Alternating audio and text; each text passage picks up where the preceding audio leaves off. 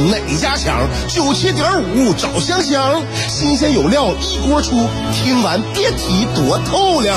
你煮挂面，香香给你握俩鸡蛋；你打麻将，香香拆听给你点炮；你玩王者，香香负责给你码人儿；你喝闷酒，香香给你加俩硬菜，再陪你对饮成双。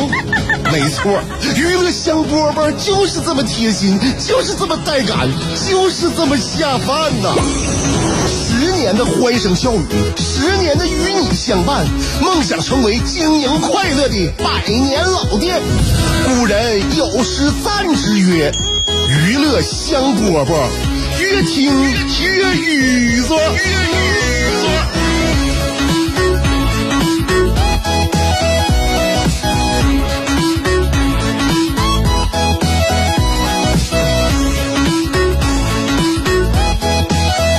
香饽饽节目开始了，这个季节很有层次啊，这个有温度，然后呢也有风度。穿衣服呢也不像夏天那么简单，也不像冬天那么隆重。反正秋天虽然短暂，但是给人的感觉呢却是非常深刻的。最主要的是它这个层次感来自于地上那些落叶。你知不知道什么叫做采落叶爱好者？就是从这个字面意思上，呃，就你就能理解，就是所谓采落叶爱好者呀，我就是其中的一员。就是说，非常喜欢采那个落落落叶啊，你最好是干的不行，那叶子掉到地上，那踩起来才爽呢。就走路走路的时候踩过那个落叶，会特别的开心，踩上去脆脆的，就像踩薯片一样。嗯，就是晒晒阳光，哎，在秋天采采落叶，闲观万事岁月长，慢品人间烟火色，这是堪称秋冬季节最舒服、最解压的一种方式。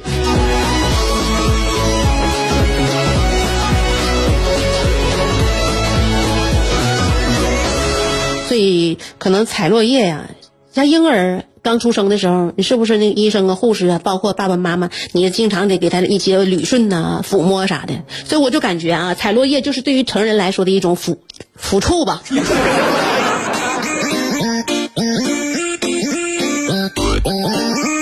生活很无聊，还是需要呢找各种各样的方式让自己舒适起来。发现啊，周围有好多好多人向向你传递那种非常不良的焦虑心态，就是我自己一个人的观察啊，现在大部分的，就是很多就是各各个年龄的吧啊，焦虑心态都已经很严重了，各个年龄段有各个年龄段焦虑的那个层面。就是已经严重到了让你应该就是就感感觉产生怀疑或者或者是是呃匪夷所思，觉得毫无必要的那种阶段了。比如说呢，我们这个年代的人啊，不论男孩女孩，可能女孩耳朵里边听到这样的话，可能次数更多。就小的时候啊，我们这代人小时候就听听过，就说女人一旦过了二十五啊，就要开始走下坡路了。吓人不？你说谁谁听听着不吓人？所以我们这有一个那啥，我们就有一个旗子，我就是二上面写着二十五。我们离这面旗越来越近的时候，心里边都有点打鼓，特别害怕。所以呢，很多女孩呢也没有说是给自己树立多大的目标，但心里边好像有这么一根筋，就想趁二十五岁之前赶紧结婚。也没有谁强迫我们，但是心心里边已经好像就是被洗脑了一样啊。然后呢，现在再看呢。你看，就是这种说法，其实比是不对的，对不对？对不对？然后参加工作啊，我们从大学校园走出来之后，开始参加工作。参加工作的时候呢，身边就有很多二十七八岁的人呢，就经常发出感慨：“哎呀，现在年纪越来越大了，换工作呀，嗯，换行业呀，就以后会面临越来越困难了。”然后到了三十出头的时候呢，哎，你就发现，如果一个女女女女人呢，如果到了三十出头的时候，就是亲戚啊、家长啊都不用催婚了，不用催了。就大部分人都已就就已经产生了，再不结婚可能就永远不能结婚了。我可能要孤独终老，这种这种自觉性自己就来了。然后更有甚者呢，现在就社会上刮起来一股什么呀？三十五岁的中年人已经被时代潮流淘汰的歪风邪说。所以于是就弄的就大家都很紧张，都很紧张啊啊！那个二十多岁的小伙就说自己油腻，你说这是这这都。这都往哪去？是是不是生长太提前了啊？所以就每个人都很着急，总觉得好像好多事儿来不及了啊！呃，做梦都跟他考试啊，都赶火车呀，啊，赶赶飞机呀，是吧？二十四岁小妹妹跟我说，我老了，现在出来玩的都十七八岁的高中生了，我已经没有年龄上的优势了，啊，我应该考好好考虑一下自己未来的人生了。就是说，是这这种这种人呐，就这种现象吧，就会让你非常困惑啊，非常困惑。然后我就是我就这个小妹儿嘛，她跟我说完了之后呢，我说的。不能把别人的这个就是这个什么呀说辞啊当成给自己洗脑的一种工具啊，那不就中了别人圈套了吗？是不是？就是不论你从哪一步你开始一件事情，对你对于你来说呢，就是现在是起步的时间。那现在我生完孩子了，是吧？我跟我那小妹儿说，我先生完孩子，然后我每天给孩子就是讲故事，讲故事的同时，我就在想一个问题：不能为什么不能把这些故事记录下来？所以呢，我在开始我说一句特别。特别那个害羞的话 啊，我儿子就是属于一个腼腆性格，不知道为什么我现在有点跟他还随他了呢，不太好意思把自己心声表达出来啊。我现在做了一做了一个非常害羞的事儿，就是我在尝试着写短篇小说。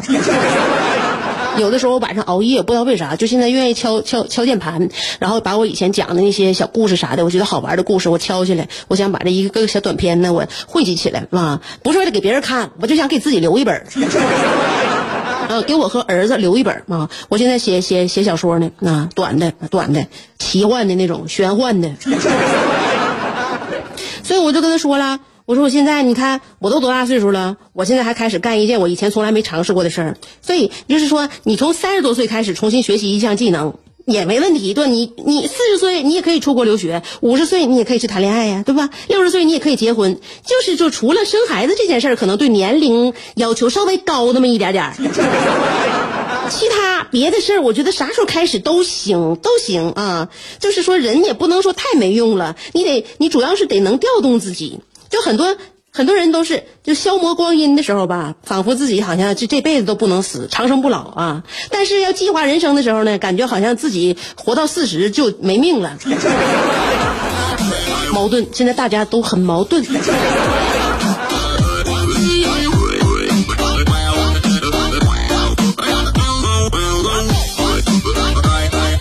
还有一件我板不过来的一件事啊，就是我老公，但凡我要让他上菜市场买点啥菜，他只能他只能给我拎回来一兜子，呃，鱼虾蟹贝。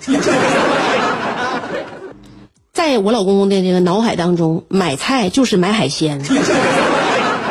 你说怎么调整吧？调整不过来。最主要的是，他每一次上我妈家啊，他都买一一大兜子海鲜。我一会儿跟你说，最后最后最后有哪些笑话。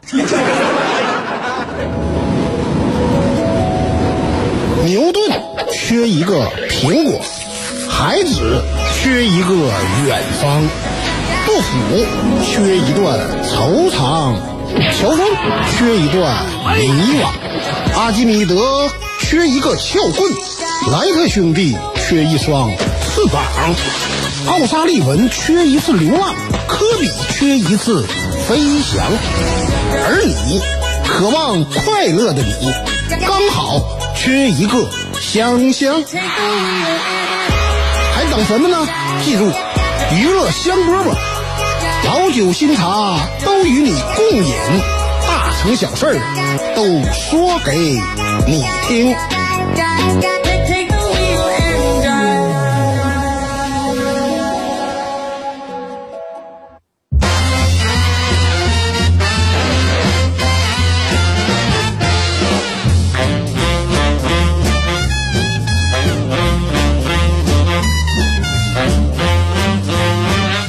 说到我老公，他脑海当中买菜就是意味着买海鲜这件事儿吗？都多少年了，我哎，他只要一上菜市场，怎么就能拎一兜子鱼虾蟹贝回来呢？当然了，这口反正我们都不排斥，也都很喜欢吃。但是是什么导致他他认为就是餐餐就都得有这玩意儿呢？嗯，那个当然了，他们家呢有这个海边的基因啊。这个祖上呢都是以赶海为生，所以呢就导致了啊走亲访友啊，尤其上我妈家，然后我妈家离我这近，所以呢上我妈家吃饭的次数特别多，特别多。那那也就是说，他这个不是一次两次的啊，他就就是也不算隔三隔三差五，就应该说是成天到位的，就是买我我老公买呢，买这个海鲜呢，而且还特别的麻利啊，因为他就那几样，上我妈家就一条鸦片鱼，然后二斤基围虾，呃四个大飞蟹，六个大扇贝就完事儿。啊，基本上打开一袋子一看都是那玩意儿。呃，最初呢，他就是就是这个夏天嘛，夏天吃不了少，每次上我妈那去吃饭。一打开，那我妈就说：“那个来吧，该该蒸蒸，该煮煮。”完，我妈就开始到厨房料理了。料理完之后上桌啊，一边吃一边夸：“好吃，他家他家海鲜新鲜，他家海鲜真鲜呐啊，嗯，好吃。”完了呢，等等到隔了一天，到后天去的时候呢，哎，我老公去了，哎，打开塑料袋子一看，呐，一条鸦片鱼，二斤基围虾，呃，四个大飞蟹，六个大扇贝。蒸吧，该蒸蒸，该煮煮。然后呢，吃完了之后，这就是一边上桌一边吃。哎呀，他家你别说啊，哪回吃你都买不差。他家这这这个海鲜 还是真新鲜啊。再整几次就有点腻了。但是不管怎么整，只要他进我妈家啊，打开他那个塑料袋子，里边你就看一条鸦片鱼啊，两斤基围虾，四个大飞蟹，六个大扇贝。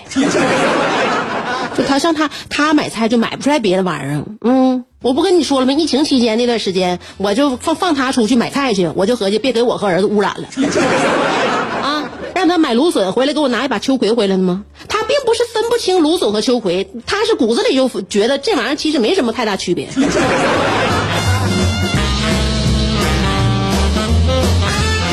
他唯一认识的都是大海里的玩意儿。嗯，完了总吃总吃呢。我妈有的时候呢，就是也也那个也也那个啥了，就说：“哎呀，这这这最近海鲜没少吃啊。”完了，我我老公还说呢：“是，我这本来今天我想买菜，我没想买，但是这这这家那个你说那个鱼贩子那熟混熟了，熟了完了他不停跟我打招呼啊。”然后我妈说：“那个是是，这鱼贩子太那个太真诚了，嗯，所以你就是怄不过那个鱼贩子，你下回你就一直买他家就对了，嗯，那咱们就吃这些也能饱，也就也不需要别的菜了。”啊！当时我老公好像觉得，嗯，有有点理亏了，说有点理亏了。我就明白了，就老买这玩意儿，确实是有点顶住了。嗯，啊，我妈呢也觉得吧，就是反正就这么接话，跟姑爷俩说话也有点严厉了，是吧？那姑爷不也是跟自己好才买这些好吃的吗？是吧？完了就吃的时候，我妈又啊非常浮夸了，哎呀，还很浮夸，就那地方就是道歉了，那意思。哎呀，你别说呀，虽然说这有点吃腻了，但是你说他家这些虾个头还真是大，那飞蟹个个满黄，看来这家。这这这个商贩，他他们还是真厚道啊！这这这个鱼贩子真挺厚道啊！哎，我老公，你看呢？哎，感觉心里边内心被治愈了，哎，被治愈了，给给台阶了，给台阶。完，等到下一次上我妈家，一看有一条鸦片鱼，二两哎，对，二斤基围虾，四个大飞蟹，然后六个大扇贝。我看我妈当时也有也有一点就是就错错愕了吧。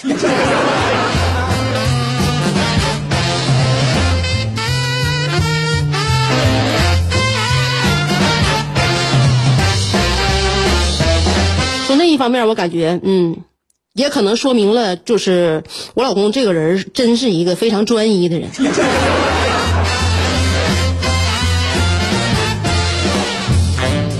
希望不单单是在这个那什么吧，那个餐桌上吧，在现实的这个家庭生活当中，我也希望我能是他这个专专一的那个咋说呢？这个既得利益者吧。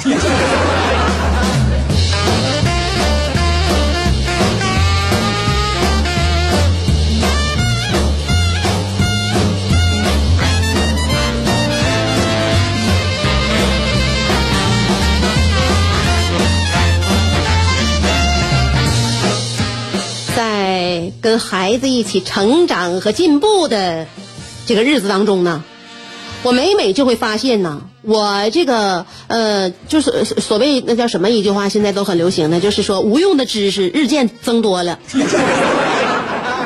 因为你孩子都触碰到我们生活当中一些陌生领域，他们喜欢的哪是柴米油盐呢？那不是，他们喜欢追溯这个历史，是吧？哎，遨游太空都是这样的。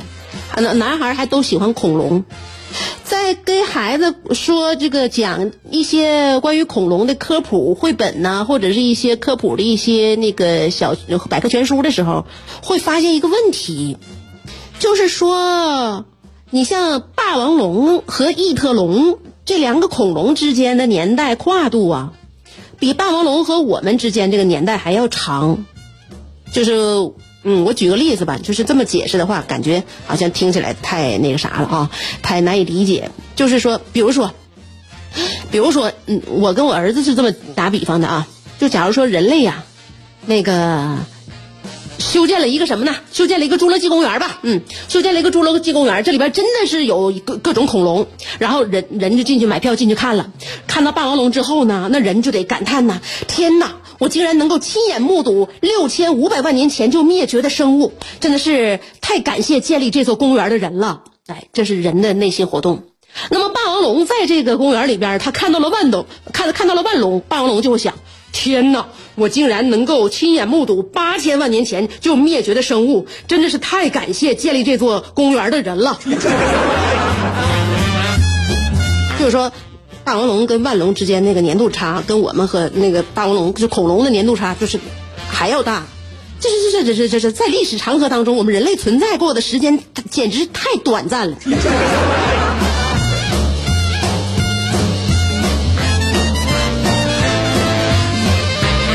短暂的人类，短暂的一生啊！你说人人类在这个地球上，那地球在这个宇宙中，不敢想啊，不敢想，一个比一个短，是不是一个比一个短？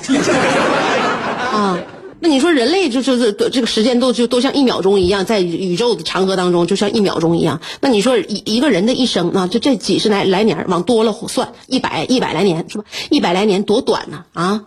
我们节目一天才三十分钟。